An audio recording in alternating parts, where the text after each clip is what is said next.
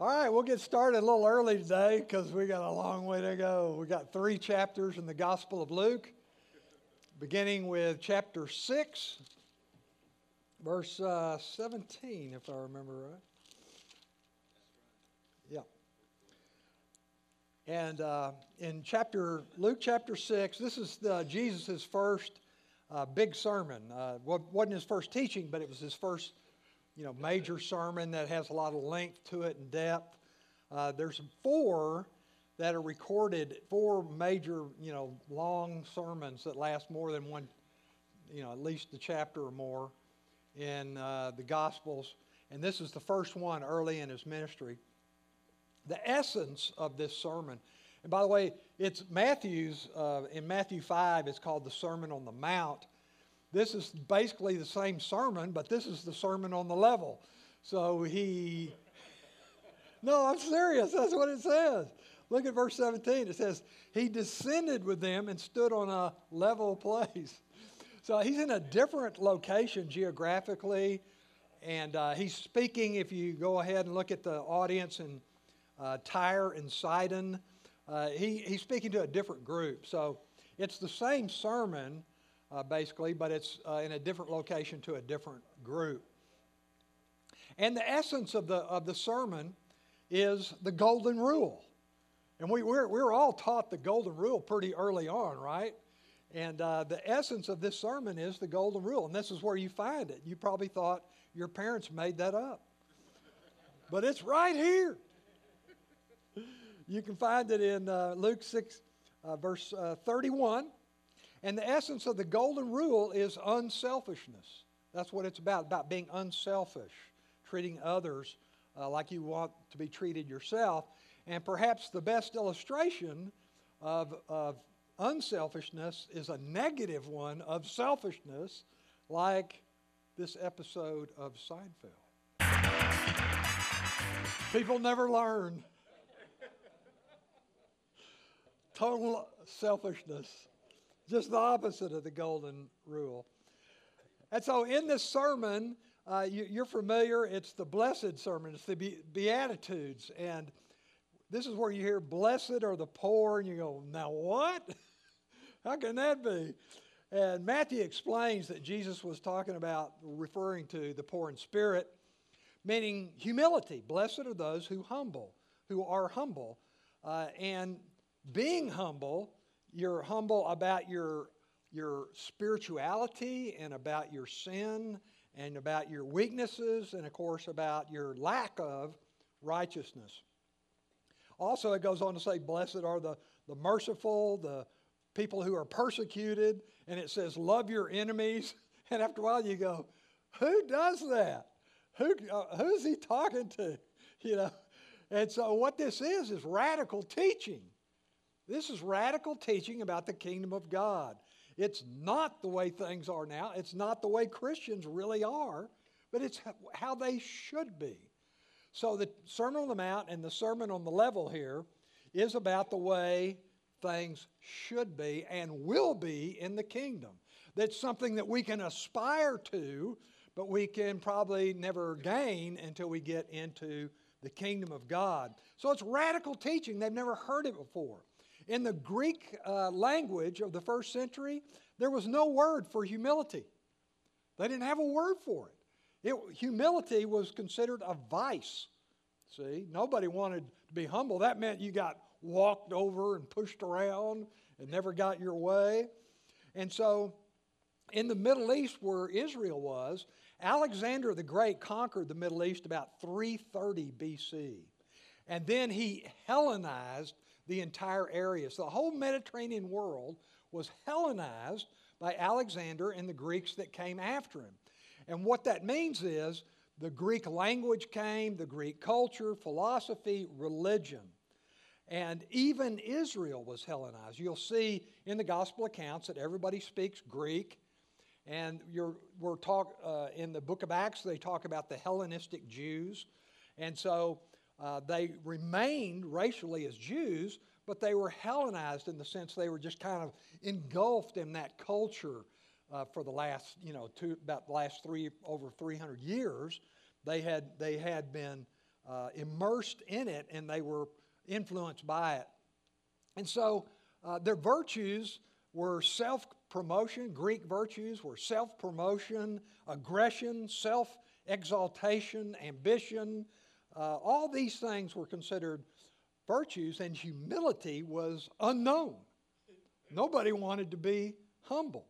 And so Jesus' teaching was just totally radical, it was revolutionary. And remember, uh, Jesus told the parable about the, the uh, Pharisee and the tax collector. And in those days, the Pharisee would have been the good guy. The Pharisee would have been the law keeper, the religious guy. But when Jesus told the parable, he reversed it. The Pharisee stood up in the temple and, being a good guy and a religious guy, he boasted. And he said, Thank God I am better than other people. I'm not like these people, these sinners and these crooks. I, on the other hand, do all the religious stuff. I fast twice a week. I pray five times a day. I keep all the laws. I pay the tithes. and so this was the attitude, you know, of self promotion and exaltation of yourself. And that's the way things were in their culture. But Jesus, in this sermon, his first sermon, reverses the public perception. He changes it all by stating that the humble, repentant sinner is the one who goes away justified by God. And I can just imagine in his audience, he's not only got the, the town and village people, the common people, the fishermen, and everybody else, but he's also got a certain number of Pharisees and scribes and religious leaders.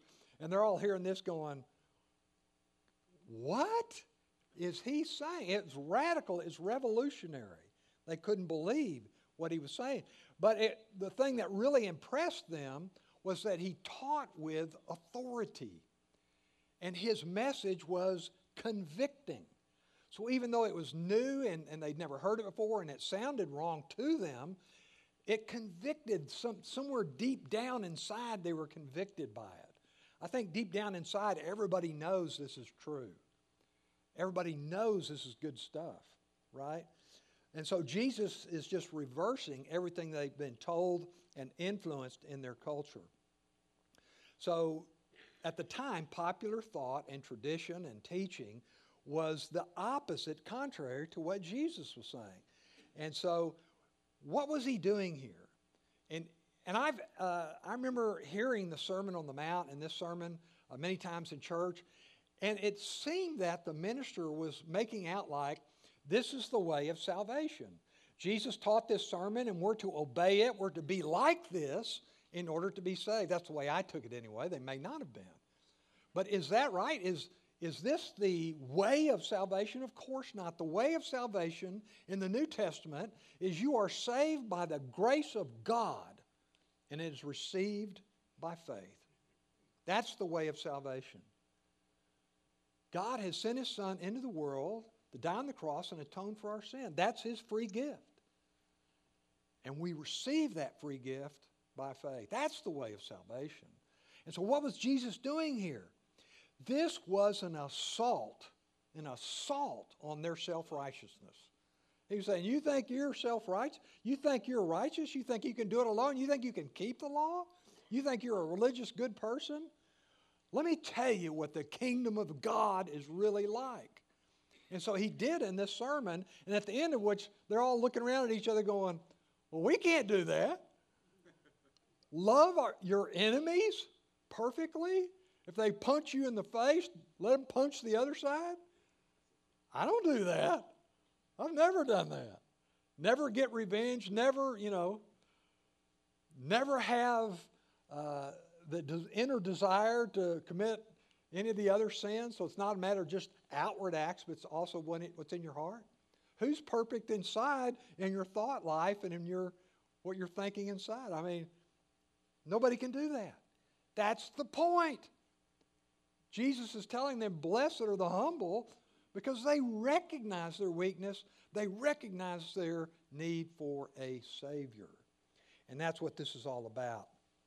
So, uh, no one can, can do all these things, but it gives you the pattern of what we're expect what God expects of us.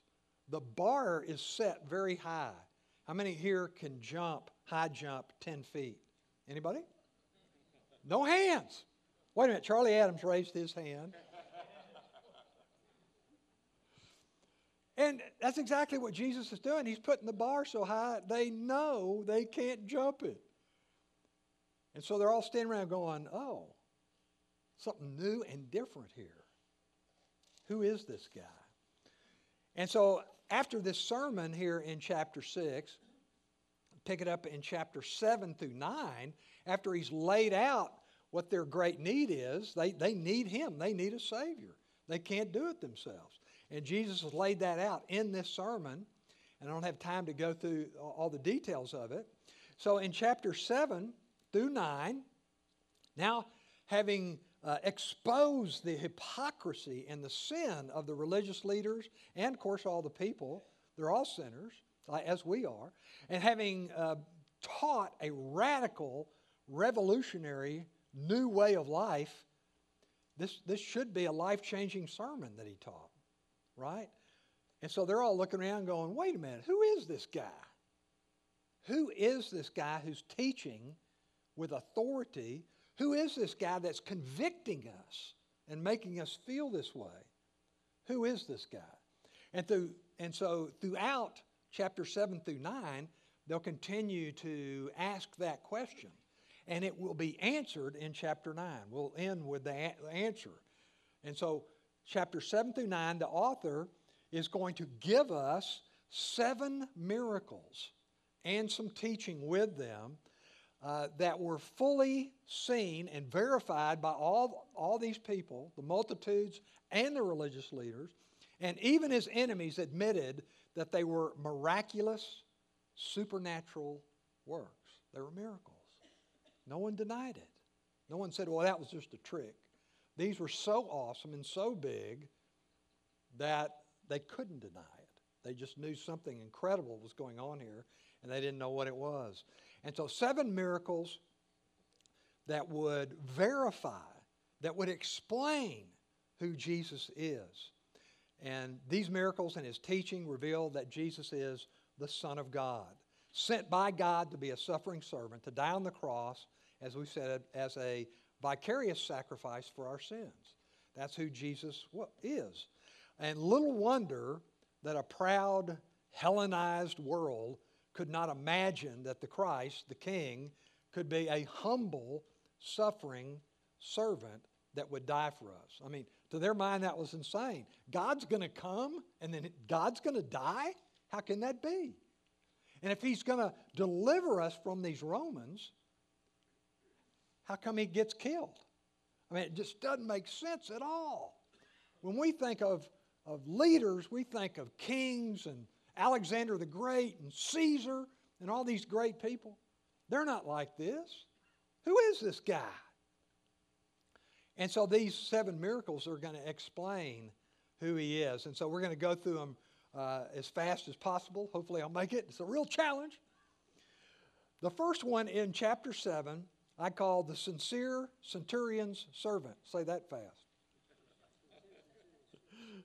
it says, when Jesus had completed all his discourse, so when he had preached his sermon, he went to Capernaum, and a certain centurion's slave, who was highly regarded by him, was sick and about to die.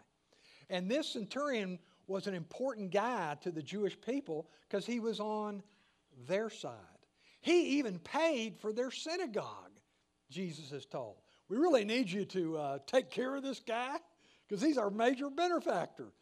He put up the money to build our synagogue.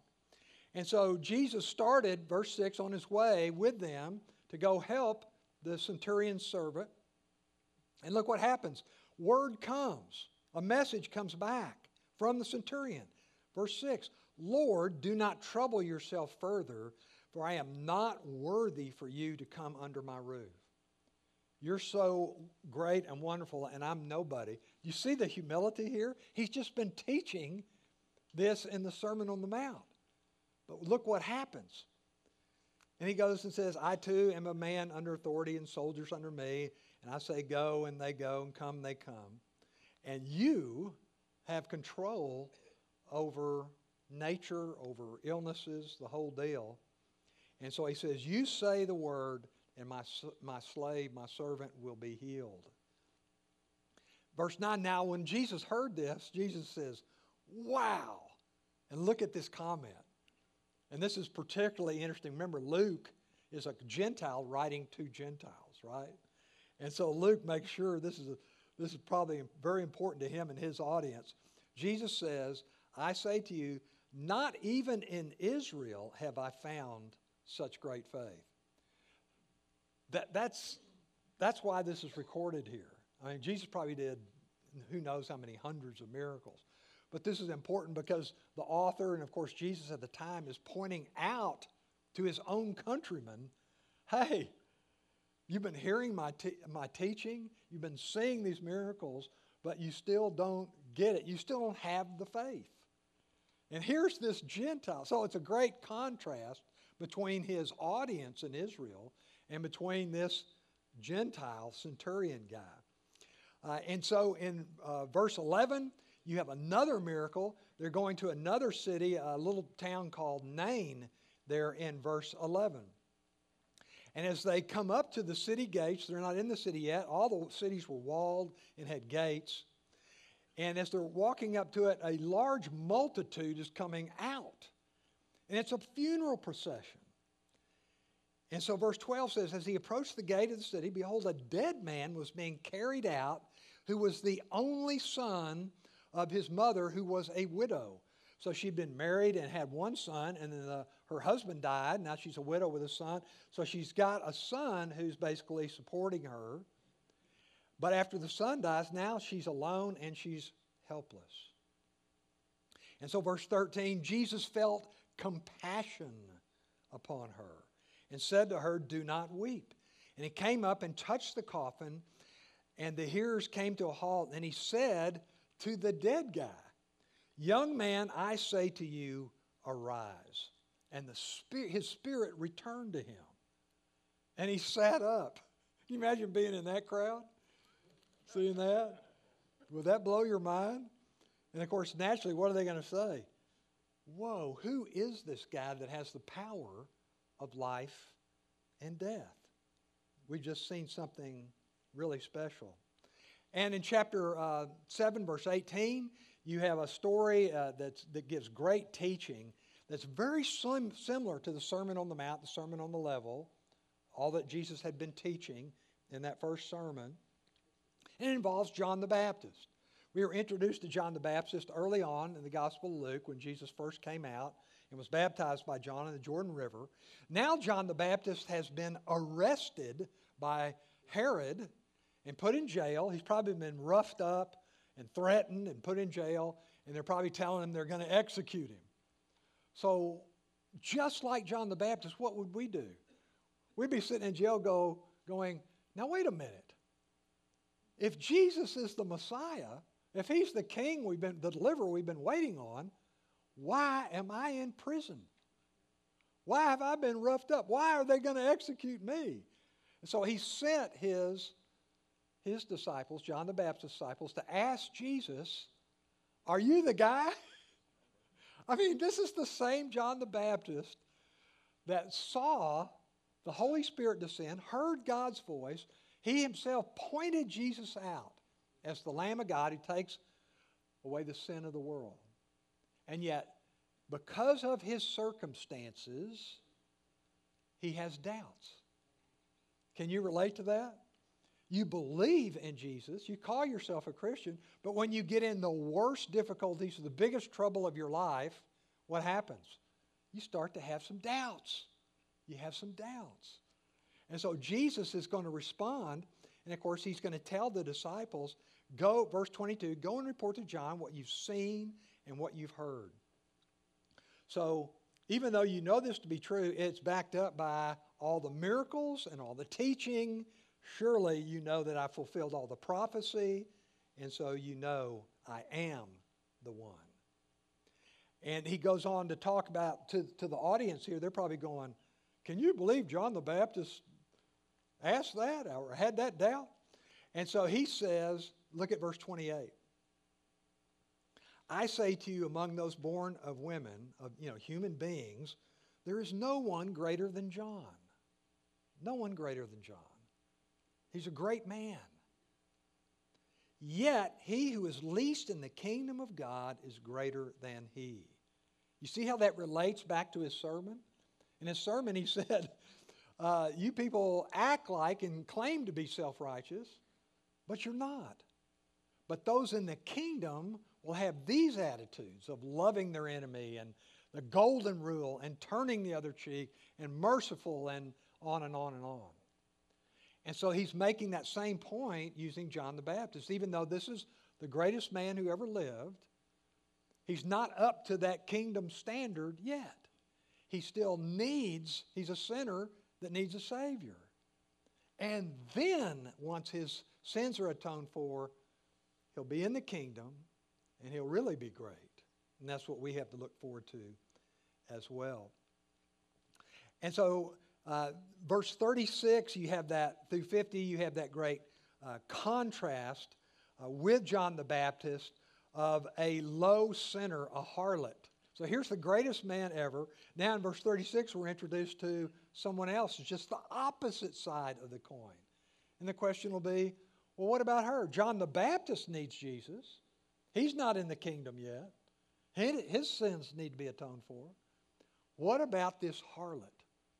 What about this horrible woman who's a terrible sinner? Well, you'll see in the story this, this harlot repents of her lifestyle and her sin. And she comes humbly, complete humility, everything that Jesus taught in that sermon. She comes with that kind of humility, that poor in spirit, that love that Jesus taught about. And she comes in and she is so thankful for Jesus forgiving her sin, that she's pouring perfume on his feet and, and doing and, and just really uh, worshiping him. And the people with him were these religious leaders, and they, and they said, Surely you know that this is a horrible woman. We would never be in her presence. And yet you let her come in here and do all this. And of course, Jesus gives them a, a great proverbial question. He says, uh, One person was forgiven a little, and one person was forgiven a lot. Who do you think would be the most thankful? And they, well, I guess the one who's forgiven a lot. He said, Exactly.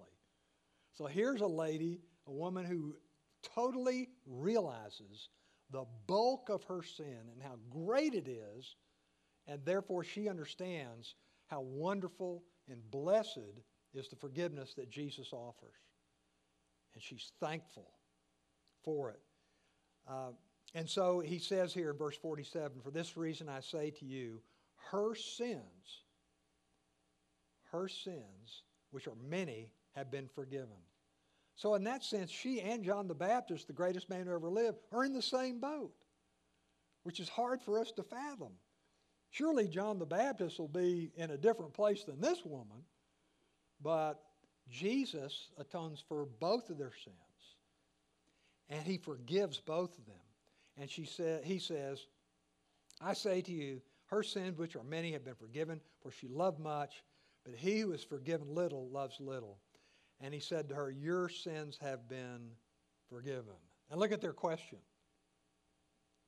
Verse 49, the recurring question after each one of these deals Who is this man who even forgives sins. Who is this guy who thinks he can forgive sins? And he says to the woman, Your faith has saved you. Go in peace. And then I love, I love these stories in chapter 8. That, I just love them.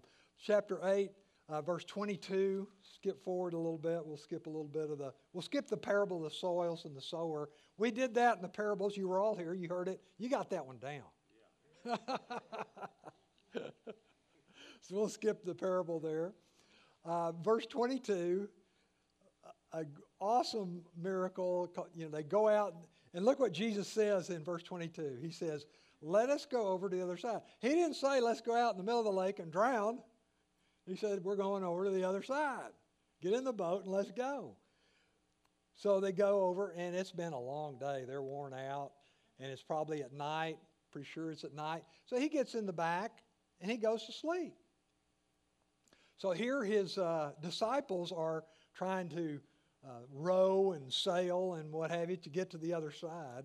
And what happens? Verse 23 As they were sailing along, Jesus fell asleep, and a fierce gale of wind descended upon the lake. Now, this happens all the time on the Sea of the Galilee because it's, if you remember, it's over 650 feet below sea level, and the hills rise up above it. So when the storm comes over the hills, it comes right down and suddenly on the lake. You can't see it till it gets right up on you. And so that's uh, exactly what happened here. It descended upon the lake and they began to be swamped. The boat, it, waves are coming over. They're getting ready to sink. They're in danger. And so here's Jesus sacking out in the back of the boat. now, what are they thinking? They, what are they going to say to him? They go, Don't you even care? Do you see the trouble we're in? Do you not care about us? And I can't help but think, I mean, this is like uh, somebody said, this is the ship of fools. But it's really not. It's, it's, you know, the storms of life is what this is. This is about the storms of life. And this is a test of faith. And it's the same test we get almost every day. Hopefully, they're not too severe, but sometimes they are. The storms of life come upon you. And what do you say when they come? Same thing his disciples said Jesus, you're sleeping through this. Do you not see what's happening? Do you not care about me? Do you not hear our cries? Are you going to let us sink? We say the same thing on a regular basis. If not vocally, surely inside you've said this. And that's exactly what's going on here. And you, you, can, you can say, you know, that same day, why, why doesn't God answer my prayer immediately? I'm in trouble when I'm in trouble. How could He allow this to happen to me? And it just, what the, the end result for them and for us is it emphasizes the necessity of faith. We are expected to live by faith. And how is our faith ever going to be tested? How is our character and our belief ever going to be proven if we don't have the storms of life? It's hard to imagine that these are actually for our benefit, especially when you're in the storm. It's hard to imagine. But as you see all these stories in the Bible, it's clear. God allows, He may even engineer, He may be the one that says, let's go out into the lake. And a storm hits. We live in a hostile world, a hostile environment, and it's full of trouble. And God doesn't seem to care. And yet, as we persevere and overcome and endure, what happens? Our faith is built up our character is improved. And that's what happens to these guys. So the storms of God, the storms of life, excuse me, are used by God to teach us, to humble us. He's just been preaching a sermon about humility. And now he humbles these guys. He did something good for them. They just don't know it. He built their faith up. And so, what does he say when they're amazed? Jesus stills the storm. It says he rebuked the wind. Can you imagine that? And it all stopped. The whole storm stopped, and they were safe. And what did he say to the disciples? Yeah. Where's your faith? So that's what this was about a test of their faith. And they were fearful and they were amazed. So now they did fear the storm, but now they fear Jesus. That's a healthy awe and reverence for Jesus that, count, that only came because of the storm. You see that? The storm was an important event in their life. And what question do they ask? What, what have they been asking after each one of these things? Who then is this that he commands even the winds and the water and they obey him? Who is this guy? Right? That's what all this is about. And he's eventually going to answer that question. We'll get to that soon. All right, and now they've rowed all night. They've been through a storm. They barely survived. They get to the other side. They get out of the boat. They're probably exhausted, stumbling around, and what happens? Verse 26, the next miracle. The Gerasene demoniac. This is the guy you don't want to run into. This, this guy, you do not want to know this guy. They get out of the boat and they have an immediate encounter with a wild, crazy man. And if you look, if you read the account, this guy is naked, had no clothes on. He was filthy. In uh, Mark's account, we're told that he cut himself with sharp stones. He's blood, bloody, dirty, filthy. He's naked. And this guy's coming at him yelling, screaming at them.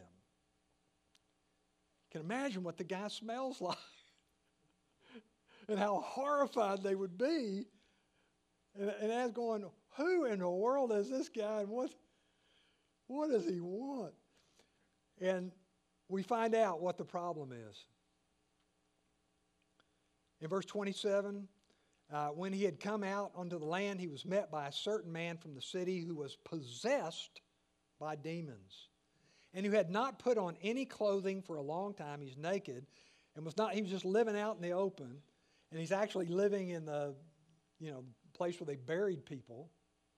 And seeing Jesus, he yelled out and fell before him and said in a loud voice, What do I have to do with you, Jesus, Son of the Most High? I beg you, do not torment me. So the demons are speaking through him. And notice that they recognize who Jesus is, they know.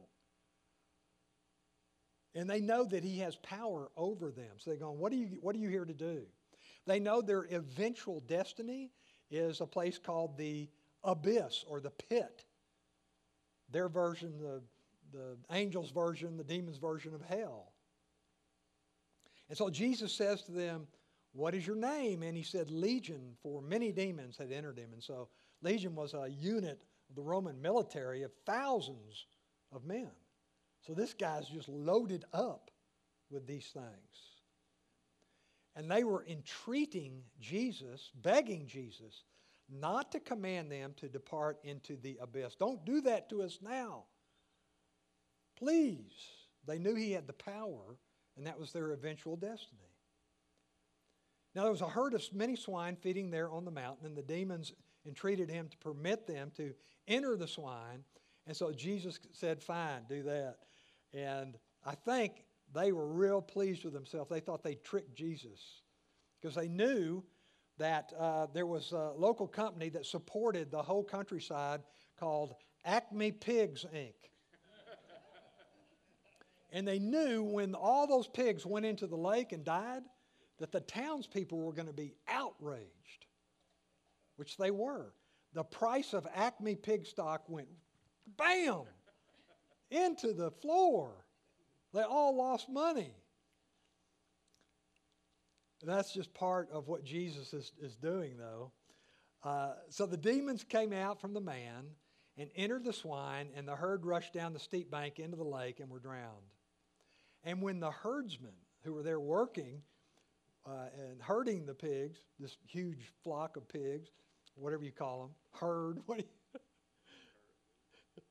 herdsmen, saw what had happened, they ran away and reported it in the city and out in the country. They told everybody what had happened. Or we lost our whole herd. They all went in the lake, and it's that guy's fault. And so the people, you, you know what you would expect, especially as you're reading this story, you would expect when they come and see that this poor man who had been possessed and so tormented was now whole. He got cleaned up, and he was now in his right senses. And he's healed in that sense. And so you think they come out and go, that is so wonderful. This poor man is taken care of and he's been healed and he's in great shape. Way to go, Jesus. But no, they're like us and everybody we know. All they care about is the price of Acme Pig Ink. It's down. They lost money. They're angry. So what happens? Verse 37 All the people of the country of the Gerasenes and the surrounding district came and asked Jesus to get out of there, to depart from there. For they were gripped with great fear, and he got into a boat and returned. But what about the guy? What happened to him? Well, naturally, the guy said, I'm coming with you. I want to follow you. You did this incredible thing for me. But look what Jesus says. Verse 38 The man from whom the demons had gone out was begging Jesus that he might accompany him, but Jesus sent him away, saying, Return to your house and describe what great things God has done for you. How about that? He's basically saying, Go and tell about Jesus. What did he do for you? How did he change your life? Pretty good evangelist. And we're not going to do this today, but later on in the book of Luke, they come back to this area where they were, and everybody there now meets him. They've been converted. So this guy had an incredible ministry, incredible testimony, an incredible mystery, uh, ministry. Okay? So uh, now, jumping forward, we're going to skip the miracle in, at the end of chapter 8, but it's, it's basically a miracle on the way to do a miracle in chapter 8, verse 40 through 56. And you've got a great contrast between an ostracized woman who's completely shunned by all of society, lost all of her money, she's been ripped off by everybody in comparison or contrasted with a rich guy who is the leader, the head of the synagogue. So he's a, a rich guy who's also a great religious guy, well thought of by everybody. He comes to Jesus to get him to heal his son. And on the way back, this woman, this poor woman who's bleeding and can't stop it, comes to Jesus and touches him. And of course, when, when she does, Jesus stops and has this great conversation with her and heals her and forgives her, and it's a real dramatic scene. But can you imagine what the synagogue official was saying? He'd just been told, you know, your son just has a, a few minutes, a few hours to live. If you can get Jesus back here quickly, you can save him. So while Jesus is talking to this woman and healing her, this, you know, the synagogue goes going, wait a minute. I was here first. We're running out of time. Heal this woman and let's get out of here. Right? And so finally, Jesus and, and the procession start to head for the guy's child. And what happens? Word comes the child's dead. And naturally, just as you would think, Jairus says, if we hadn't stopped, you could have saved her. It's like, Jesus, you don't know what you're doing. You know, if you'd just done what I thought you ought to do, everything would have been great. But you didn't. And of course, you know the rest. Jesus raises the synagogue's official's child from the dead, which blows everybody's mind. And again, who is this guy? Right? And so uh, in chapter 9, verse 9, even, these stories are running around everywhere. And what does even Herod say? In Luke 9 9, what does even Herod say? Do you see that? Who is this man about whom I hear such things? So even Herod's going, Who is this guy? So everybody is asking that question. Then you have the miracle of the feeding of the 5,000 there in chapter 9, verse 10. Another great miracle, and we're told that Jesus did it as a test of faith of the apostles. Isn't that awesome? He, he did this incredible miracle. It's the only miracle that's in all four Gospels, and it was all a test of their faith, to build up their faith. Okay? So, where has this all been heading?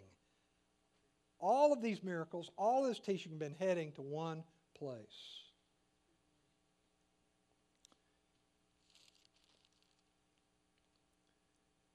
Chapter 9, verse 18. Turn to chapter 9, verse 18. Now it came about that while he was praying alone, the disciples were with him, and he questioned them. So this question's now going to finally be asked and answered about who Jesus is. And he says to his disciples, you know, Peter, Simon Peter, James, John, all those guys, who do the multitudes say that I am? Who, do, who does all the crowd, all the people, who do they think I am? They've seen all this, heard all this, who do they think? And of course, just as you would imagine, they, they thought highly of him. Oh, he's a great teacher. He's a prophet. He's the prophet that Moses promised. He's a great leader. He's a deliverer. So, wow, that's good stuff, isn't it? Yeah, but it's not enough. It's not enough.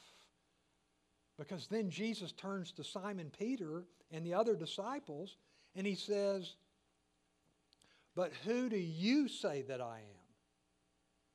And it's very clear he's saying, okay, who you say that I am needs to be much better, much improved, much more complete than who they say. Theirs is limited. So he turns to his disciples, and of course, uh, Peter answered for the group, You are the Christ of God.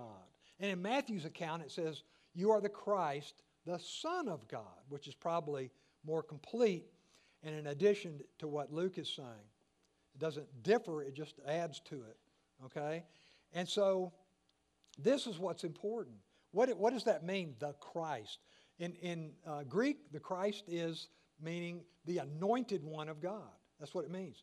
In Hebrew, it's Messiah. It means the same thing. The anointed one of God. God has sent him, chosen, and sent him into the world, and he is the unique, anointed Son of God, meaning deity.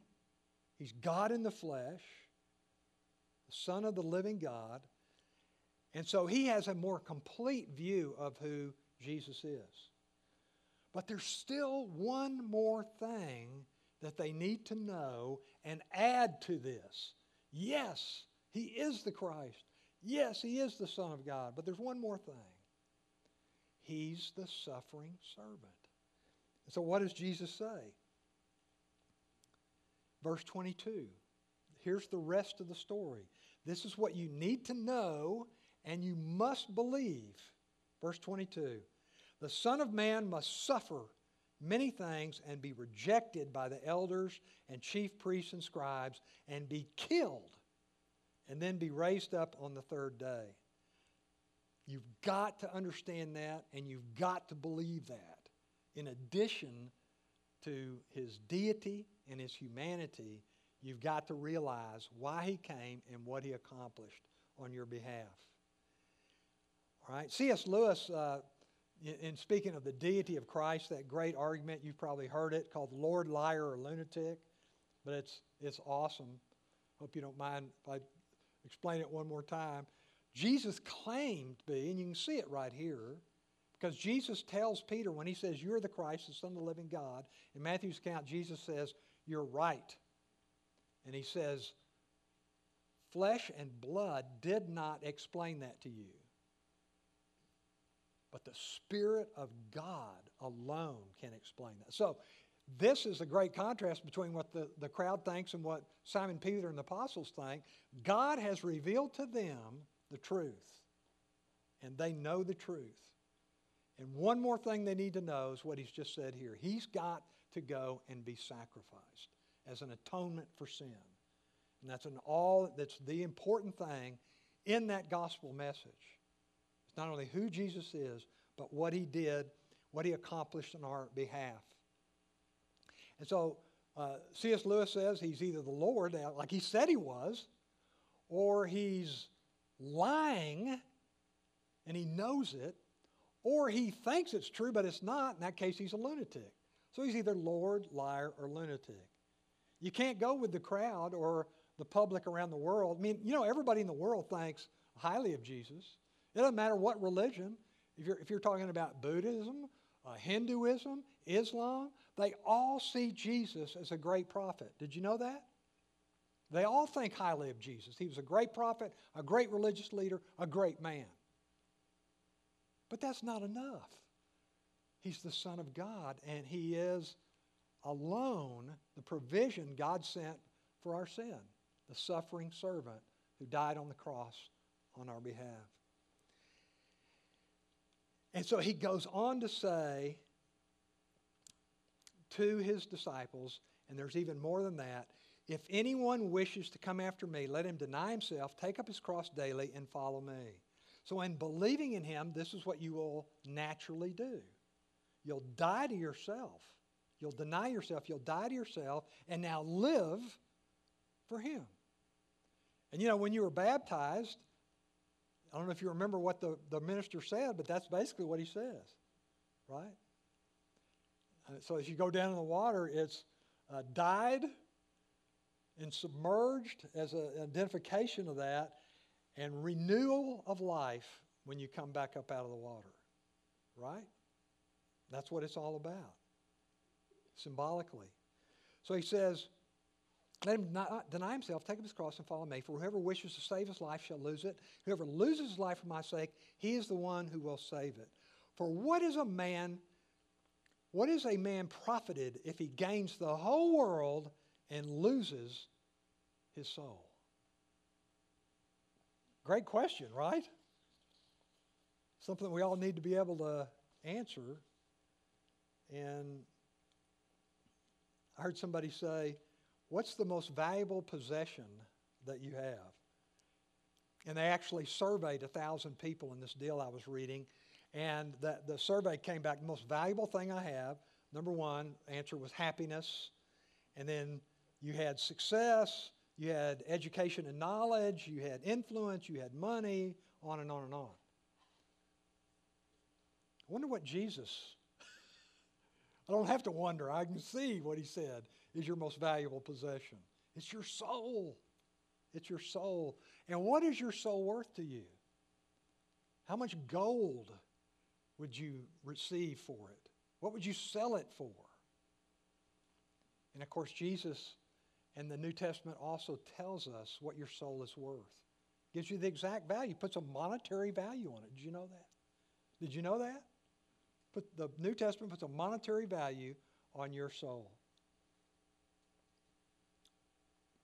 1 Peter 1:18 says, "The price of your soul has been established. It's the blood of Christ." Your soul has been bought with the blood of Christ. Let me close in prayer. Lord, thank you so much for blessing us. All these stories, they all point to the same thing who Jesus is, what he accomplished on our behalf, and what we need to believe so that we might be saved and forgiven. And Lord, we recognize what you paid for our soul, and we love you, and we thank you, and we praise you, just like that woman who was forgiven. And in Jesus' name we pray. Amen.